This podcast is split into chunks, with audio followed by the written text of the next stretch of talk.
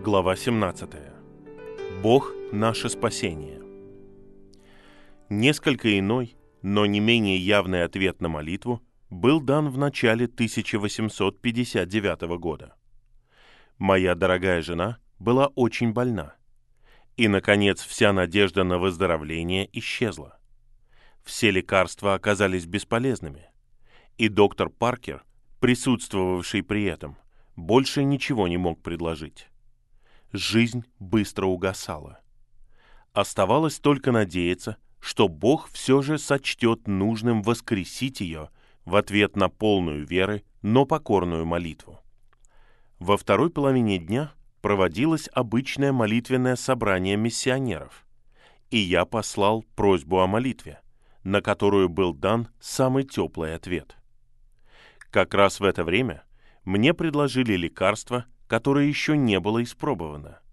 И я решил, что мне надо поспешить и проконсультироваться с доктором Паркером относительно целесообразности его использования. Это было очень мучительно. Впалые виски, запавшие глаза и измученные черты лица указывали на близость смерти. И казалось более чем сомнительным, что жизнь продержится в ней до моего возвращения. До дома доктора Паркера было около двух миль, и каждая минута была на счету. По дороге туда я продолжал молиться и с силой поместил в свою душу слова «И призови меня в день скорби, я избавлю тебя, и ты прославишь меня».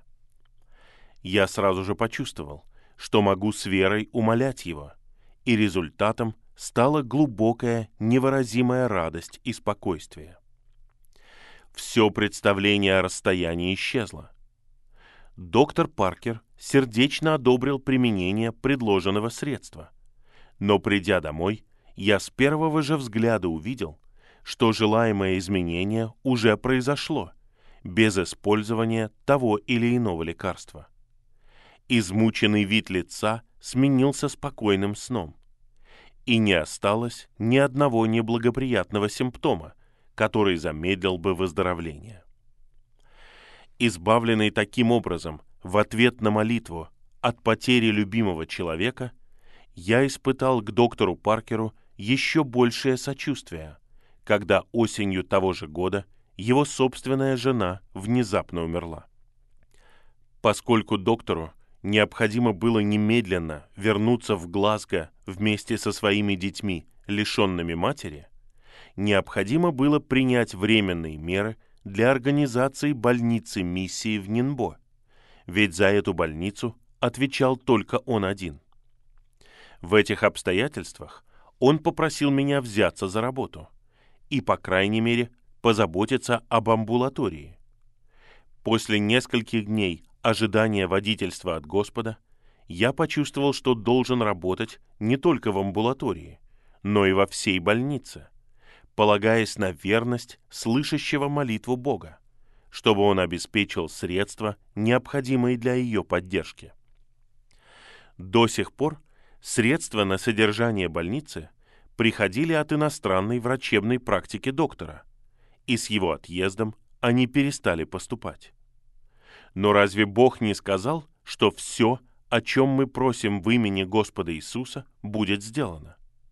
И разве вам не велено искать прежде Царство Божьего, а не средств для его продвижения, и что все приложится нам? Таких обещаний, несомненно, было достаточно. За восемь дней до того, как я взял на себя эту ответственность, у меня не было ни малейшего представления о том, что я когда-либо возьмусь за такую работу. Мои друзья дома тем более не могли такого предвидеть. Но Господь предвидел эту необходимость, и нужные средства уже были в пути. Порой в больнице находилось не менее 50 стационарных больных. К тому же многие ежедневно посещали амбулаторное отделение. 30 коек, как правило, выделялись бесплатно пациентам и их сопровождающим, и примерно столько же курильщикам опиума, которые платили за питание пока их лечили от этой привычки. Поскольку все нужды больных в палатах удовлетворялись безвозмездно, а также учитывая необходимые для амбулаторного лечения приспособления, ежедневные расходы были значительными. Кроме того, требовалось несколько местных санитаров, а значит и средства на их содержание. Когда доктор Паркер передал мне больницу, он смог оставить деньги, которых хватило бы на зарплату и рабочие расходы текущего месяца, и еще немного оставалось. Так как я не мог гарантировать содержание местных работников, они ушли в отставку. И тогда я рассказал об этих обстоятельствах членам нашей маленькой церкви, некоторые из которых вызвались помочь мне, полагаясь, как и я, на Господа. И они вместе со мной продолжали надеяться, что Бог так или иначе обеспечит свою работу. С каждым днем средств становилось все меньше, пока однажды ко мне не пришло замечательное письмо от друга из Англии, в котором содержался чек на 50 фунтов. В письме говорилось, что отправитель недавно потерял своего отца и унаследовал его имущество, что, не желая увеличивать свои личные расходы, он хотел бы использовать деньги, которые ему достались, для продолжения Господней работы. Он вложил 50 фунтов, сказав, что, возможно, я знаю, где они будут особенно нужны но оставив мне при этом возможность использовать эти деньги для собственных нужд или для того, как укажет мне Господь. И только спросил, как они будут использованы и нужны ли будут еще деньги. После того, как мы с женой немало поблагодарили Господа, я позвал своих местных помощников в нашу маленькую часовню и перевел им письмо. Не стоит даже говорить, как они радовались и славили Бога вместе с нами.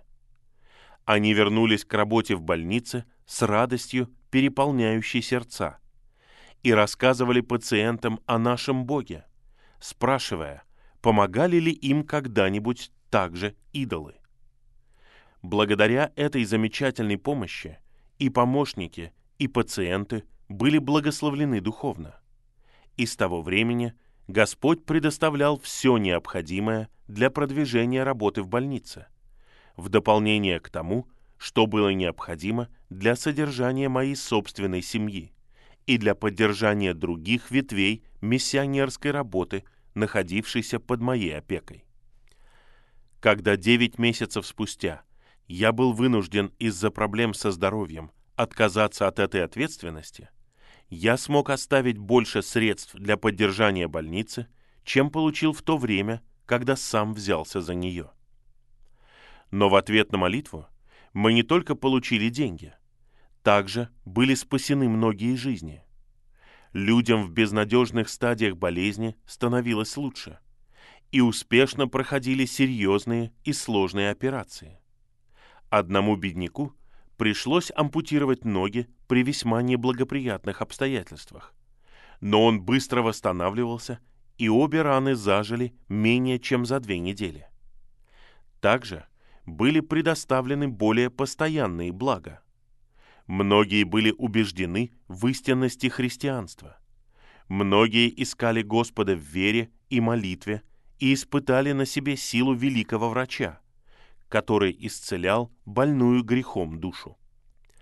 За 9 месяцев, о которых говорилось выше, 16 пациентов из больницы крестились, и еще 30 других стали кандидатами для поступления в ту или иную из христианских церквей города.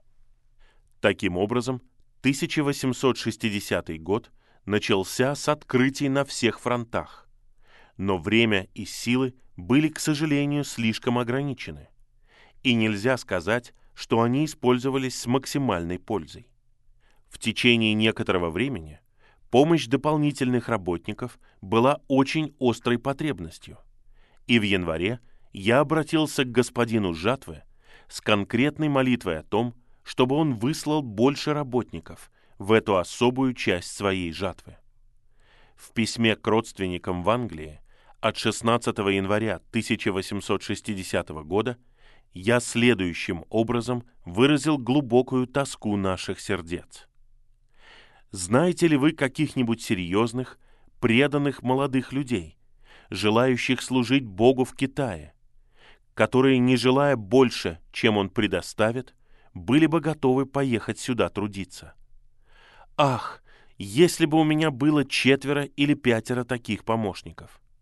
Они, наверное, смогли бы начать проповедовать на китайском языке уже через шесть месяцев. И в ответ на молитву для их содержания нашлись бы средства. Но тогда никто не пришел нам на помощь. И над постоянным физическим и умственным напряжением, связанным с уходом за больницей во время отсутствия доктора Паркера, а также из-за выполнения других моих миссионерских обязанностей, мое собственное здоровье начало быстро ухудшаться. И встал серьезный вопрос о том, не будет ли мне необходимо на некоторое время вернуться в Англию. Трудно было смириться с такими обстоятельствами. Растущая церковь и работа, казалось, нуждались в нашем присутствии, и для меня было немалым испытанием расстаться с теми, кого мы научили так искренне любить Господа. Тридцать или сорок местных христиан собрались в недавно организованной церкви. И полные блага собрания и искренняя сердечность обращенных – все это говорило о многообещающем будущем. Однако в конце концов я был полностью повержен повторяющимися приступами болезни. Единственная надежда на восстановление, казалось, лежала в путешествии в Англию и в кратковременном пребывании в ее более бодрящем климате. И эта необходимость, хотя и болезненная, казалась лишь еще одной возможностью для проявления его верности и любящей заботы, совершающего все по решению воли своей. Как и прежде, Господь помогал мне. Он предоставил нам средства для путешествия, причем настолько щедро, что мы могли взять с собой одного местного христианина для помощи в переводе или другой литературной работе, а также для обучения языку тех помощников, которых Господь мог бы предоставить для продолжения существования миссии. У нас не было никаких сомнений в том, что Господь даст нам соработников, поскольку мы просили их у Него в искренней и верящей молитве за многие месяцы до этого. За день до отъезда из Китая мы написали нашему другу, господину Бергеру, которого мы знали в Англии, и который всегда помогал нам в далекой стране, следующее. Мы привезем с собой молодого брата-китайца, который будет помогать нам в литературной работе. И я надеюсь также обучать диалекту тех, кого Господь может побудить вернуться с нами. И на протяжении всего путешествия мы искренне взывали к Богу о том, чтобы Он вернул нас из дома в Китай навсегда и помог привлечь по крайней мере пятерых помощников для работы в провинции Джэцзян. О том, как Господь ответил на эти искренние молитвы, и о том, как Он увенчал их безмерным изобилием, мы сейчас кратко опишем.